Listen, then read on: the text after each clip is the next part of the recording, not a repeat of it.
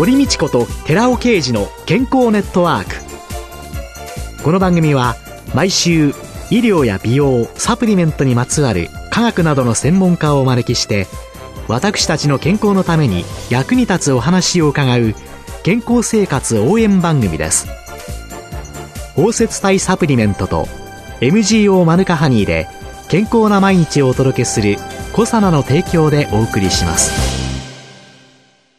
こんにちは堀道子です。今月のゲストはベジフルビューティーアドバイザーで野菜ソムリエそして管理栄養士の篠原エリカさんです。どうぞよろしくお願いします。よろしくお願いいたします。さあもうね4回目に今回なりましたのでね、あんまり驚かないんですけれども、はい。え、篠原さんは日本高加齢医学会認定指導士なんてそんな資格までお持ちなんですか、はい、はい、持っております。日本高加齢医学会が認定している認定資格になるんですけれども、ええ、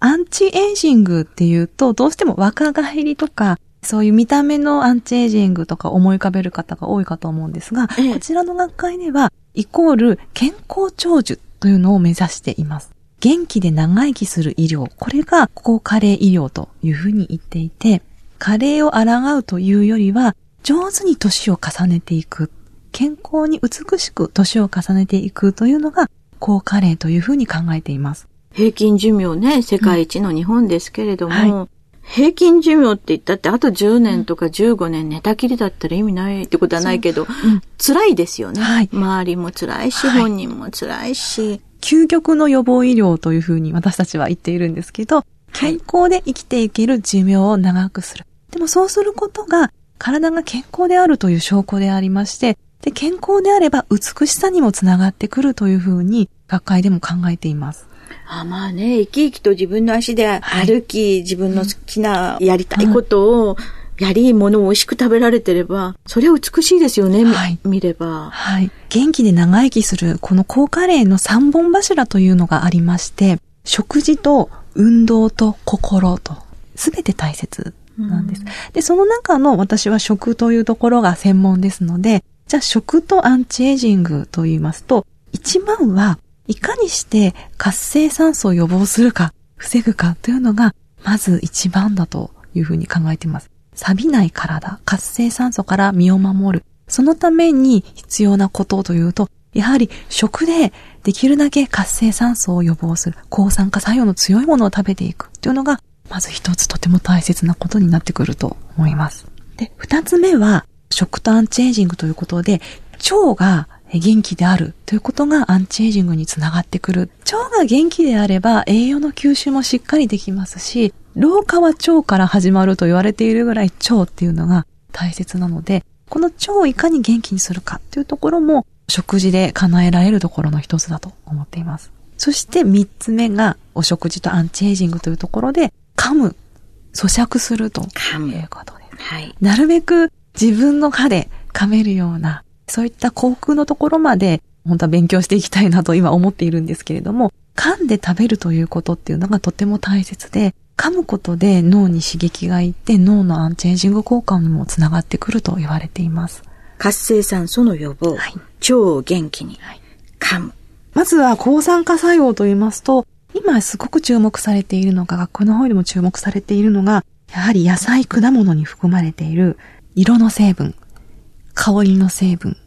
苦味の成分といったファイトケミカル。これがとても効果的というふうに言われています。でも考えたら、抗酸化作用があるということは、うん、その野菜そのもののその成分自身が酸化をして、他のものが酸化しないように守ってくれるわけですよね。はい。ということは、野菜とか果物も冷蔵庫とかそんな中に長く置いといたら、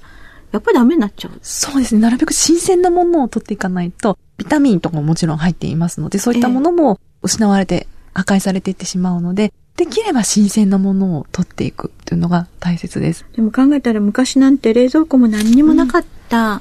ところから来ると、や保存性はやっぱり高まっては。そうですね。ね今保存の流通の技術というのがすごく発達していますので、そういった意味では、まあ遠くで取れたものでも、鮮度を保ったまま新鮮にいただけるというのはね、今いいところなのではないかなと。はい。活性酸素の予防。そして、はい、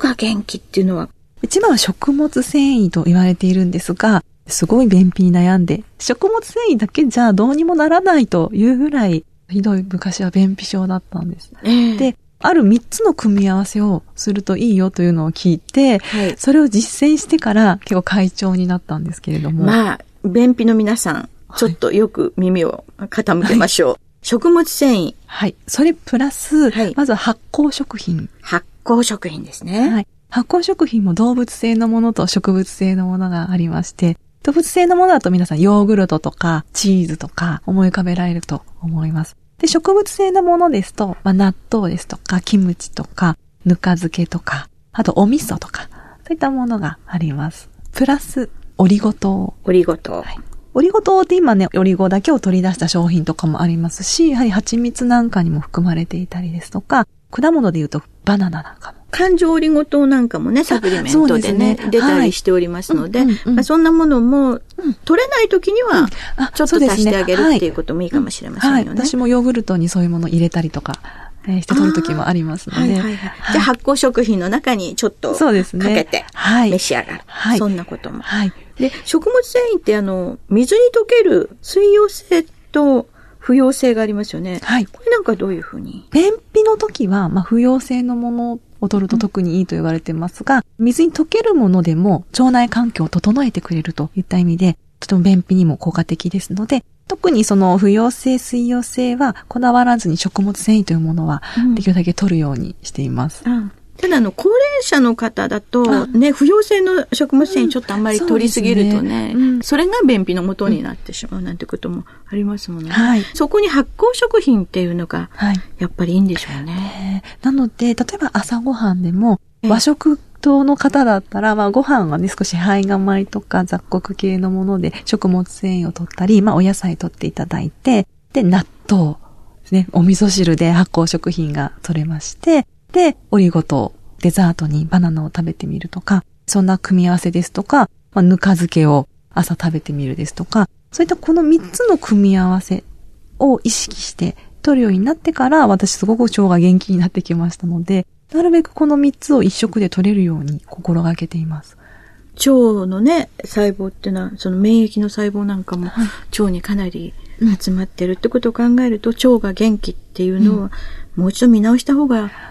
い。いのかもしれませんよね。はい、薬局の店頭によりますとね、便秘で悩む女性っていうののね、うん、方にね、よくお話を聞いてみるとね、はい、食べてないんですよ。そうなんですよね。朝は菓子パン1個、うん、昼はコンビニおにぎり1個、うん、夜はうどんって、あなた炭水化物だけっていう問題と、量も食物繊維も、はい、本当に油も発酵食品もどこにいらっしゃるっていうような、ね、もっと食事を大切にしなきゃ。いけませんね。ねいけないですよね。だって、体は食べたもので作られていくんですもんね。はい。でも本当に時間がない時とか、えー、えーパンだけで済ませちゃおうかなという時でも、例えばミキサーを常に置いといていただいて、ええ、そこに野菜とか果物を入れて、ヨーグルトを入れて、蜂蜜を入れて、かけていただくだけで3つ取れたりするので、どうしても時間ないという時は、そんな風にして気軽に取ってもらえるといいかなというふうに思います。まあちょっとあの、噛むっていうのは、ちょっと消え去るかもしれませんが、ミキさんが噛んでくれて、はい、そうです。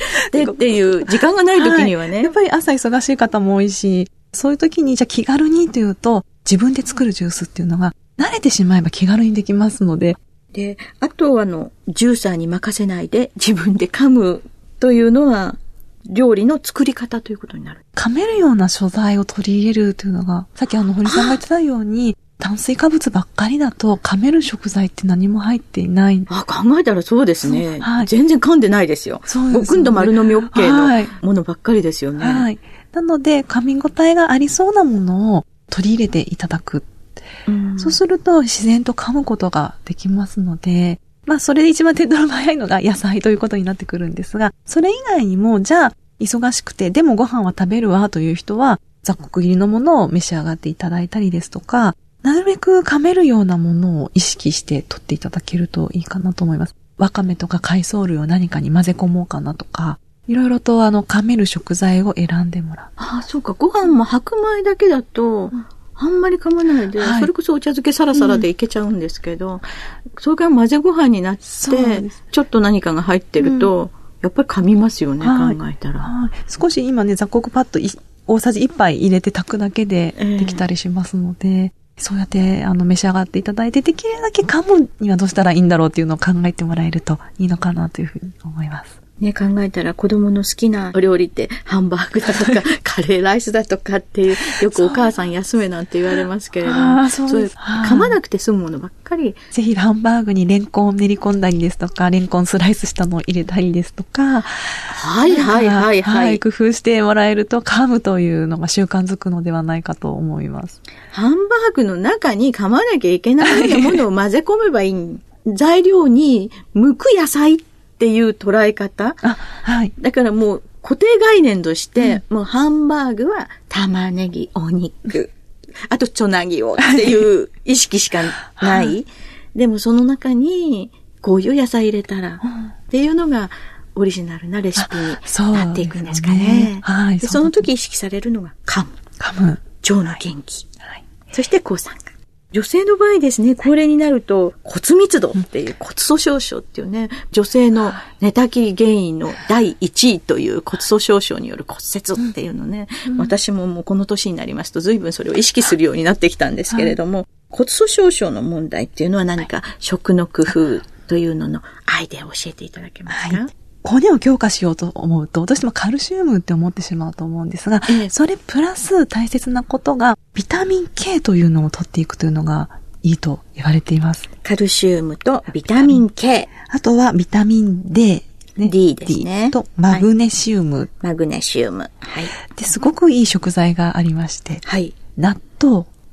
これがすごく骨の強化にいいと言われています。お納豆はビタミン K が豊富ですよね。はい。はい。で、いろんな調査の研究データからなんですけれども、納豆を食べてる地区と食べてない地区、関東から北の方の地域と関東を境に西に行った地域と骨粗鬆症による骨折のデータを調べたものがありまして、納豆を食べている量に比例して骨折する方、骨粗鬆症になる方が少なくなってくる。反対に納豆が少ない地域に行けば行くほど骨折するリスクが高まってくるという研究データが数多く出てまして、今すごく学会の方でも注目しているのが納豆です。でも納豆が嫌いな人にとってはちょっと大変なので。そうですね。あとは、そのビタミン D というのが、カルシウムの吸収を促進してくれるんですね。だから、カルシウムだけ取ってっても、ビタミン D がないと吸収されませんので、じゃあビタミン D どうやって取ろうと思うと、食事ではないんですけど、日光に当たる。紫外線、紫外線ね。で、今紫外線の害が怖いですので、晴れていたら6分ぐらいでいいそうです。じゃあまあ少し木陰で紫外線を浴びましょうという、はいはいことなんでしょうね。はい、わざわざ炎天下に行く必要はないけれどそうですね。曇り空なら、まあ15分とか20分ぐらいというふうに言われてますが、まあ外気浴が大切であるっていうことですよね。はい、忘れないでいきたいですね。そうですね。ビタミン系納豆と言いましたが、それ以外にも、ブロッコリーですとか、ほうれん草、そんなものにも含まれてますので、合わせてカルシウムと一緒に取ってあげるといいと思います。緑黄色野菜なんかに、はいうん、多いですね。多いですね。はい。じゃあそういうものを取る。で、篠原さんは日本高カレー医学会の認定指導士であるとともに、日本野菜ソムリエ協会、はい、このホームページの中で、インタビューで、あくまでも切り口は美、健康寿命とともに美って書いてあるんですけれども、この美というのの追求は。意外若い方にお話をするとき、食に興味を持ってもらいたいなって話すときに、健康と言っても振り向いてもらえないんです。だけれども美しさっていうとみんな興味を持ってやってみようと思ってくれるというので、うん、美を切り口にするとみんな興味を持ってもらえるんだなというところは感じたのと、あと高齢者施設に行きまして、そこでも野菜の講座とかをするんです。うん、で、施設の方にどんなテーマでやりましょうと聞いたら、皆さん女性が多いので、アンチエイジングとか美について話していただけるとすごく興味を持って聞いてくれますと。その時に、あ、女性っていうのはいくつになっても美しさっていうのは追求したいところなんだなっていうのをすごく感じて、じゃあ私は美しさというところでみんなの心をくすぐって、いろんな楽しさを伝えたいというふうに思ったので、美というところに行き着いてます。やっぱり女性はね、ハイになるまで美しくいたい、というのが本心ですよね。今、その80代の体ができるのは、やっぱり10代の食事があり、うん。はい、20代の食事があり、はい、ということだから、はい、80代で美しくあるためには、うん、10代から美しさとアンチエイジングを意識した食事が必要っていうことなんでしょうね。はい、その通りです。今週のゲストは、ベジフルビューティーアドバイザーで野菜ソムリエ、管理栄養士の篠原エリカさんでした。来週もよろしくお願いいたします。よろしくお願いいたします。続いて、寺尾刑事の研究者コラムのコーナーです。お話は、小佐奈社長の寺尾刑事さんです。こんにちは。寺尾刑事です。先週お話ししましたガンマ縮髄素リの効果について例を挙げて今回は説明していきたいと思います。例えばですね、マラソンをしている選手がエネルギー切れ、ブドウ糖切れになった時にどこかで糖質を、エネルギーを取らないといけないっていうような問題が起こるかもしれません。そういった時には、ゆっくりとブドウ糖が入っているわけで、長い間持つっていうことになるわけですね。持久力の向上につながるわけです。もう一つは、糖尿病患者の場合には、内型糖尿病患者なんかは、夜中に低血糖になるケースがあるんですけども、低血糖になるっていうのであれば、夜中、つまり夕食にでもガンマシクデキストリンを取っていれば、ゆっくりと出ますから、その低血糖は防げるわけです。で、糖原病患者、あまり聞かれないかもしれませんけど、これ、グリコーゲン病の患者と思ってください。つまり、グリコーゲンとして糖分を吸収させて、それをゆっくりとエネルギーに変えていくシステムが人は備わってるんですけども、その蓄積がうまくいかない人たちのことを言うんですけども、そこでもやはり空腹時に低血糖になったりするんですね。それを緩和することもできる。ということで、ガンマシクデキソリンはそのような効果があるということなんです。で、実際にこれもマウスを使って遊泳時間で検討してるんですね。同じ量のグルコースを飲ませたグループ、5グループとマウスの。で、一方で、ガンマシクデキソリンを摂取したグループ、5グループ、これをずっと泳がしてるわけです。それを時間で見ていくと、グルコース投与群っていうのは、だいたい50分ぐらいで、ところが、ガンマシクデキストリンを摂取した群だと100分持つと。ですから倍持っている。なぜそれが起こっているかっていうのは、ブドウ糖がゆっくりとリリースする。象腸の中でガンマシクデキストリンをアミラーゼっていう消化酵素が分解していって、ゆっくりとゆっくりと分解していくために、ブドウ糖はゆっくりと体の中に入る。だからマウスは長いこと泳いでられたということですねつまり持久力の向上にも使えますし糖尿病患者とか糖原病患者の方にも有効に利用できるということが分かっています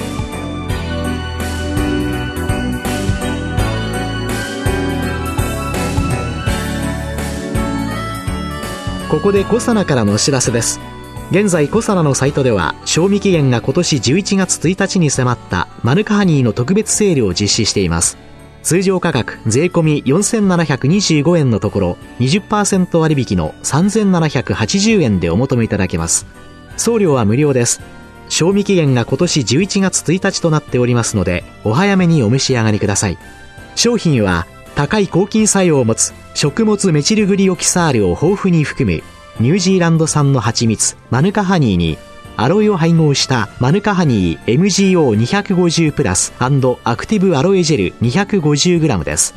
特別セールは在庫がなくなり次第終了します。また今回はこの商品を番組お聞きの10名様にプレゼントします。コサナのマヌカハニー MGO250 プラスアクティブアロエジェル 250g 賞味期限2012年11月1日特別セール品のプレゼントをご希望の方は番組サイトの応募フォームからお申し込みください当選者は8月6日の放送終了後に番組サイト上で発表しますコサナのマルカハニー MGO250 プラスアクティブアロエジェル 250g 特別セールとリスナープレゼントのお知らせでした。